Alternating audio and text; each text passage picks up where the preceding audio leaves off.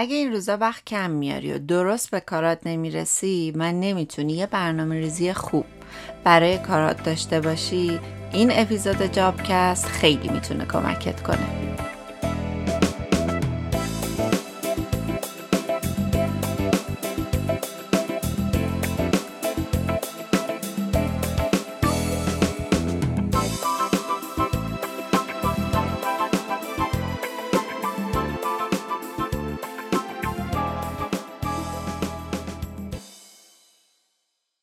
دوستای گلم سلام. امیدوارم که عالی باشید. من ساناز نجد هستم. به اپیزود شیشم جابکست خوش آمدید. اینکه چرا من موضوع مدیریت زمان رو انتخاب کردم برای اینکه فکر کردم پایه خیلی از درگیری های روزمره ما همین مدیریت زمانه چه تو زندگی کاریمون و چه تو زندگی شخصیمون. اگه یاد بگیریم چطور زمانمون رو مدیریت کنیم همیشه انگار یه قدم جلوتر هستیم. مدیریت زمان یه ابزاریه که با اون میشه زندگی بهتر و با کیفیت تری داشت. با مدیریت زمان ما می‌تونیم زندگیمون رو تحت کنترل بگیریم و زمان بیشتری برای خانواده دوستامون یا حتی وقت کافی برای استراحت و تفریح بذاریم.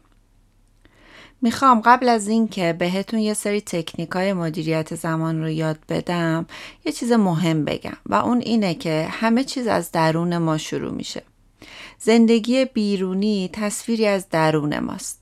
پس اگه می‌خوایم محیط بیرونی و اتفاقاتی که در دنیای اطرافمون میگذره رو تغییر بدیم باید اول درون خودمون رو تغییر بدیم. ما توانایی تغییر دنیای بیرون رو نداریم ولی توانایی تغییر اون چیزی که در درون ما هست رو داریم. پس قبل از هر کاری باور داشته باش که تو آدمی هستی با کارایی بالا و توانایی انجام کارایی رو که می‌خوای رو داری. اینکه تا حالا چقدر موفق بودی و یا اینکه چقدر کار نصف نیمه داری مهم نیست. باور داشته باش که از این به بعد قرار هر کاری توسط تو با کارایی بالا انجام بشه و برای این کار ارزش زمان و برنامه ریزی برای اون کار اهمیت ویژه‌ای برات پیدا کرده. چون اگه اینطور نبود الان به حرفای من گوش نمی‌دادی. یکی از کلی ترین و رایج ترین هدر دهنده های زمان و بزرگترین مانع ما برای رسیدن به موفقیت بی هدف کاری رو انجام دادن یعنی چی؟ یعنی خیلی وقتا ما یا هدف واضح و روشنی نداریم و بی هدف کاری رو انجام میدیم یا اگه هدفی داریم بدون برنامه ریزی و در نظر گرفتن اولویت ها به صورت پراکنده کارا رو انجام میدیم. بعد چی میشه؟ تهش یا به اون هدف نمی‌رسیم یا خسته میشیم و نصفه و نیمه ولش می‌کنیم. پس اول باید یه هدفی به صورت واضح و روشن باشه تا با تکنیک های مدیریت زمان بتونی اون رو سازماندهی و برنامه ریزی کنی. قطعا تعیین هدف خیلی پیچیده نیست. همه ما کلی هدف های کوچیک و بزرگ داریم. یه هدف می‌تونه خیلی کوچیک مثل نوشتن یه گزارش کاری باشه یا یه هدف بزرگ مثل راه انداختن یه کسب و کار باشه. اما چیزی که مهمه اینه که هدفمون رو حتما مکتوب کنیم. مکتوب کردن چیزی کلی مزایا داره. همین الان می‌تونی با یه سرچ ساده تو اینترنت به این حرف من برسی. اما یکی از مهمتریناش اینه که با نوشتن یه چیز ما اونو در زمیر ناخداگاهمون حک می‌کنیم. یکی از عوامل مهم که ما رو تو مدیریت زمانمون دوچار مشکل می‌کنه اینه که کارامون رو اولویت بندی نمی کنیم. خیلی وقتا با یه حجم زیادی کار روبرو هستیم که اصلا نمی‌تونیم بریم سمتش از بس که وحشتناکه. در صورتی که با اولویت بندی کارا به نسبت اهمیتی که دارن خیلی خوب می‌تونیم مدیریتش کنیم. کاری که تو اولویت نیست کامل بره کنار و کار با اهمیت بیشتر رو فقط انجام بدیم. بدون اینکه همزمان درگیر کار دیگه ای بشیم. دلیل بعدی که ما رو گیر میندازه و زمان ما رو به اصطلاح می‌خوره اینه که تفیز اختیار نمی کنیم یا اصلا بلدش نیستیم. میترسیم از این موضوع. خیلی وقتا باید یه سری از کارها رو به دیگران واگذار کرد اما باید دقت کنیم که این کار رو چجوری داریم انجام میدیم این تفیز اختیار باید طوری باشه که زمان ما رو آزاد کنه نه اینکه با این کار درگیری ما بیشتر باشه پس تمرین کن تا کارایی رو به دیگران واگذار کنی. حالا می‌خوام آشنات کنم با یه جدول مهم به نام ماتریس آیزنهاور. در این ماتریس کارها رو بر اساس اهمیت و استرار به چهار دسته تقسیم می‌کنن. اولین بخش کارهایی هستن که مهم و فوری هستن. یعنی هم درجه اهمیتشون بالاست و هم درجه استرار این دست از کارا باید سریع انجام بشن. مثل پروژه های مهلت دار یا پرداخت هزینه های مهم. برای این دسته از کارا هیچ راهی به جز انجام دادنش وجود نداره. پس باید حواسمون باشه. این کارا رو به موقع شناسایی کنیم و برای انجام دادنش برنامه ریزی کنیم. دومین بخش مربوط به کارهایی هست که مهمه اما غیر فوریه. اغلب کارهایی که در زندگی ما ارزش واقعی و ماندگار ایجاد می‌کنه تو این دسته قرار می‌گیره. مثل ورزش کردن مثل تقویت روابط یا یادگیری و آموزش. این کارا انجام ندادنش هیچ کدوم تو این لحظه به ما آسیب نمی‌زنه. اما در دراز مدت می‌تونه فرصتهایی رو از ما بگیره. پس لازمه بعد از انجام دادن کارهای فوری و مهم به تدریج و با یه برنامه درست به این نوع کارا بپردازیم. سومین بخش میشه کارهای فوری اما بی اهمیت. در مواجه با این کارا معمولا بهترین کاری که میشه کرد اینه که یا جابجا کرد یا تفیزش کرد تا فرصت بیشتری برامون ایجاد بشه برای انجام دادن کارای مهمتر. و چهارمین بخش کارهایی هستن که نه فوری هستن نه مهم این همون جایی هستش که خیلی از زمان ما تلف میشه. مثل انجام یه سری کارهای بی اهمیت سرگرمی های بی هدف یا بی هدف تو شبکه های اجتماعی یا اینترنت وقت گذاشتن. آدم های موفق و تاثیر گذار در مدیریت زمانشون کارهای دسته اول رو یا خودشون انجام میدن یا تفیز می‌کنن. کارهای دسته دوم رو حتما خودشون انجام میدن و اینجا اون جایی هست که براش یه برنامه ریزی طولانی مدت دارن. کارهای دسته سوم رو تا جایی که بشه به تاخیر میندازن یا برنامه رو جابجا می‌کنن یا به دیگران واگذار می‌کنن و قطعا برای دسته چهارم سعی می‌کنن وقت زیادی صرف نکنن. قبل از اینکه بریم سراغ چند تا ابزار که خیلی به مدیریت زمان کمک می‌کنه یادمون باشه که نظم خیلی خیلی مهمه. خیلی وقتا بینظمی در محل کار خونمون یا حتی میز کار باعث اطلاف وقت میشه. گاهی کلی وقتمون صرف پیدا کردن یک چیزی که گمش کردیم میشه. پس نظم رو فراموش نکنیم. یه سری ابزار هست که خیلی کمک می‌کنه به مدیریت زمان که احتمالا یا شما ازش استفاده می‌کنین یا میشناسیدش. ولی چیزی که مهمه اینه که یه روز دو روز از اونها استفاده نکنیم و سعی کنیم که بیاریمش توی برنامه زندگیمون. اولین و مهمترین ابزار مدیریت زمان برنامه ریزهای زمانی هستن. این برنامه ریزهای زمانی هم می‌تونه الکترونیکی باشه یعنی در قالب اپلیکیشن ها باشه یا اینکه کاغذی باشه. اینا به ما کمک می‌کنه تا تمام سال و ماه و هفته و هر روزمون رو برنامه ریزی بکنیم. یادتون باشه که همیشه بر اساس یک فهرست کار کنیم و اون فهرست رو بر اساس اولویتاتون بنویسید. وقتی روزمون رو با فهرست های کاری شروع می‌کنیم روی زمان و زندگیمون کنترل و تمرکز داریم. اما وقتی کارامون رو فهرست نمی کنیم کلی کار تو ذهنمون هست که به خاطر اینکه اولویت های اون کارها مشخص نیست با یه حجم وحشتناکی از کار روبرو میشیم که اصلا نمی‌دونیم از کجا شروع بکنیم. پس برای این کار حتما باید یک تودو لیست داشته باشیم. مسئله اینجاست که نوشتن فهرست کارها یا همون تودو لیست برخلاف ظاهر سادش اصول و تکنیک های خاص خودشو داره که اگه به این اصول توجه نکنیم خروجی کار چیز جالبی از آب در نمیاد. به خاطر همینه که خیلی از ماها بارها تو زندگی با خودمون قرار گذاشتیم که منظم باشیم و فهرست کارامون رو ثبت کنیم و بر اساس اون فهرست کارامون رو انجام بدیم. اما بعد از چند روز یا چند هفته همه چیز رو رها کردیم و دوباره به حالت عادی برگشتیم. یه روشی هست تو دنیا به نام GTD برای نوشتن لیست کارها و پیگیری اونا.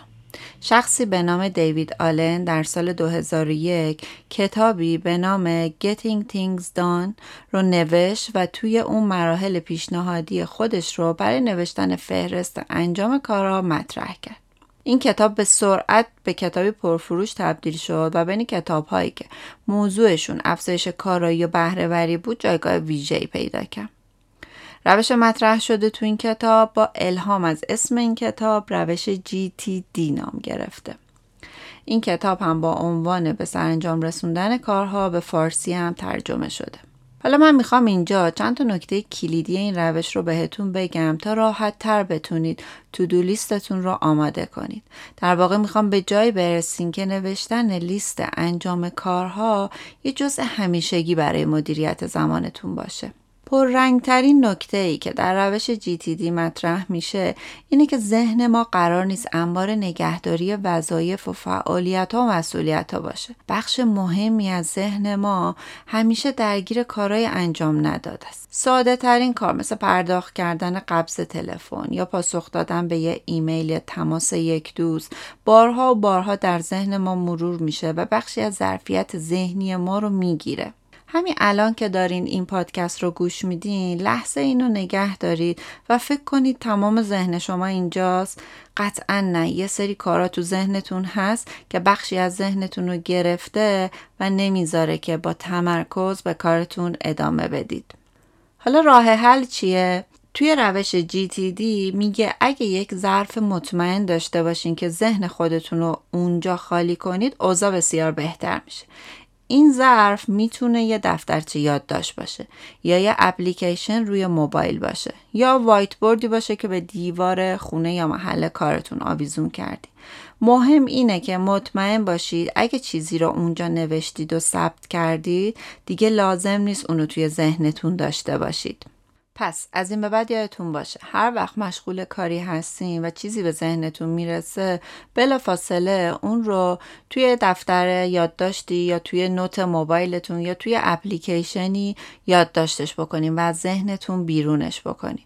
مثلا همین الان اگه یهو یادتون افتاده که باید این روزا حال یه دوست قدیمی رو میپرسیدین بلا فاصله پادکست رو نگه دارین اینو جای یادداشت کنین و دوباره برگردید اینجا. ذهن شما نباید به یه انباری پر از خوردکاری و دقدقه ها تبدیل بشه و همیشه باید کاری رو که در همون لحظه انجام می‌دید با ذهنی آزاد انجام بدید. نکته بعدی این هستش که به صورت منظم کارها و اطلاعاتی رو که ثبت کردید و مرور کنید. اینکه همه چیز رو به سرعت از ذهن خودتون بیرون می‌کنید خیلی خوبه اما بعد از یه مدت با یه چالش تازه روبرو میشی. یه دفترچه یا یه اپلیکیشن یا یه وایت بورد که پر از اطلاعات و کارهای مختلفه که حتی نگاه کردن به اونم باعث سردرگمی میشه. خیلی از ماها همینجا هستش که نوشتن فهرست رو رها می‌کنیم. فهرستی که از اول یک یا دو مورد یا ده مورد تو اون بود الان انقدر بزرگ شده که خوندنش هم به وقت زیادی نیاز داره چه برسه به انجام دادنش. به خاطر همین مهمه که هر روز حداقل یک بار این ذهن خالی شده رو کاغذ یا موبایل رو مرور کنیم و ببینیم چطوری می‌تونیم اون رو خلوتتر کنیم و در اولین فرصت به طور کامل پاکش کنیم. مرور کردن و پاک کردن این انبار کارها و اطلاعات هم خودش یه اصولی داره که حالا تو ادامه بهتون میگم. نکته مهم بعدی این هستش که خیلی از چیزهایی که ما یادداشت می‌کنیم اصلا از جنس اقدام نیست.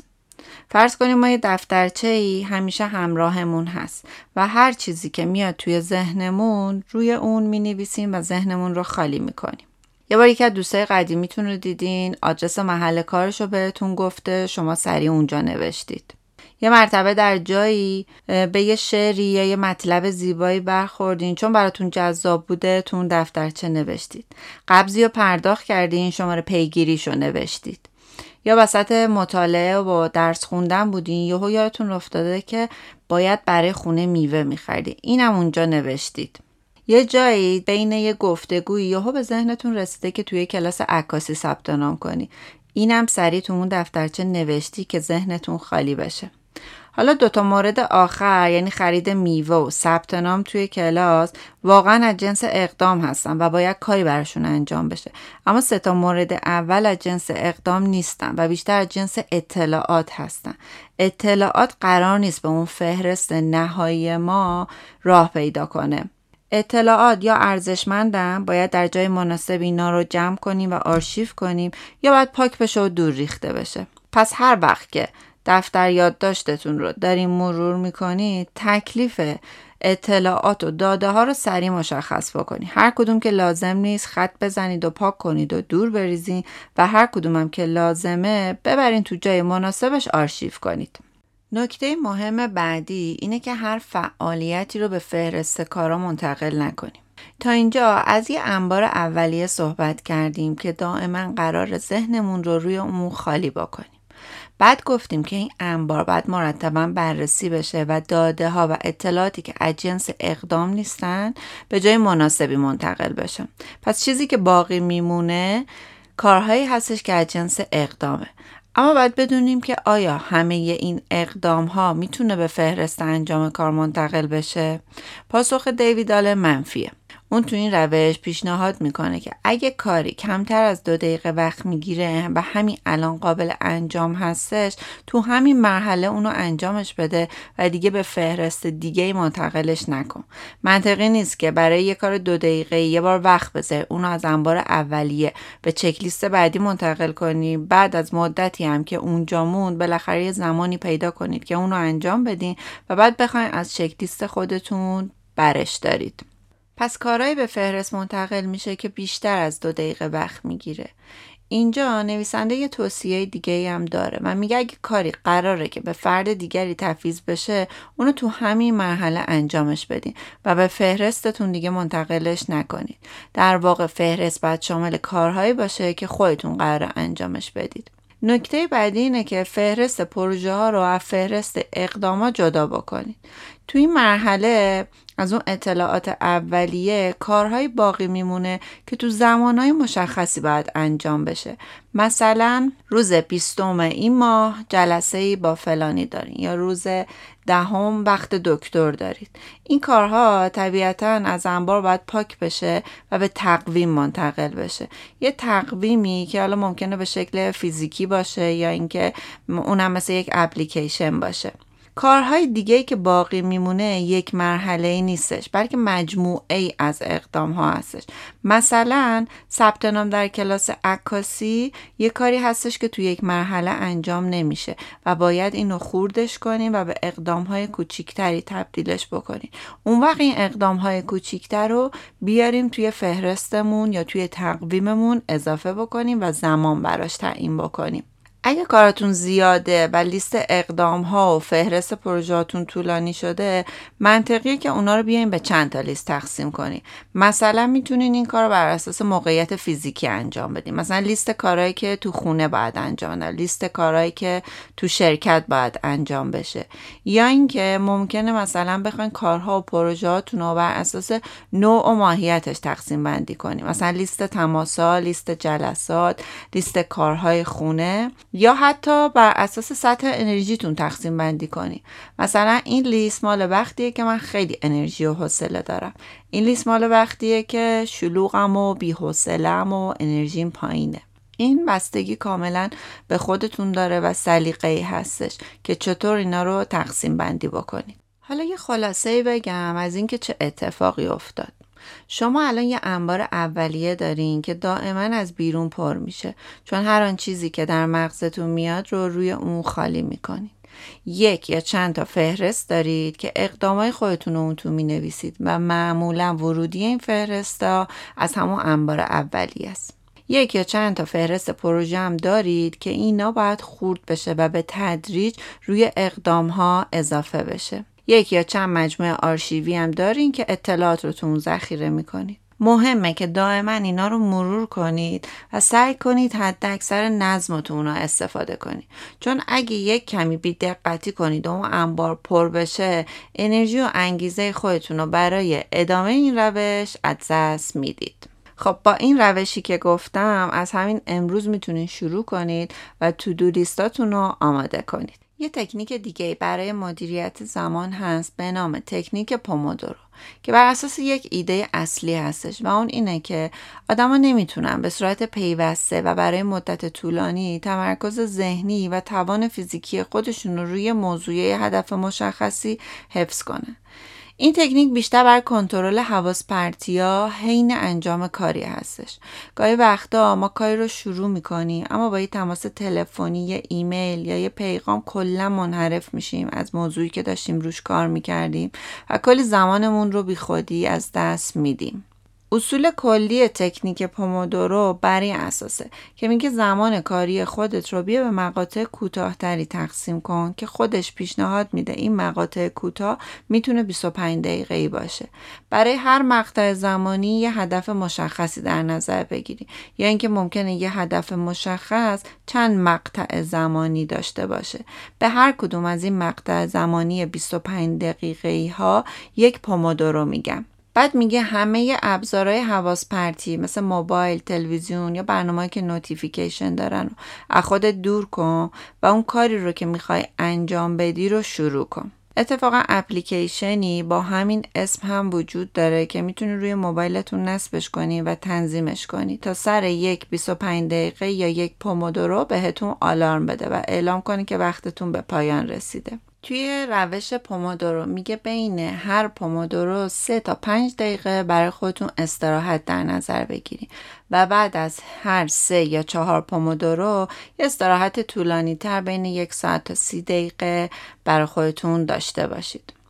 خب اینم یک روشیه برای اینکه بتونید بهتر زمانتون رو مدیریت بکنید و کاری رو با تمرکز بهتری انجام بدید. یه روش دیگه ای تو مدیریت برنامه ریزی هست و اون استفاده از بولت جورنال هستش که می‌تونید با اون زمان و در نهایت زندگیتون رو کنترل کنید.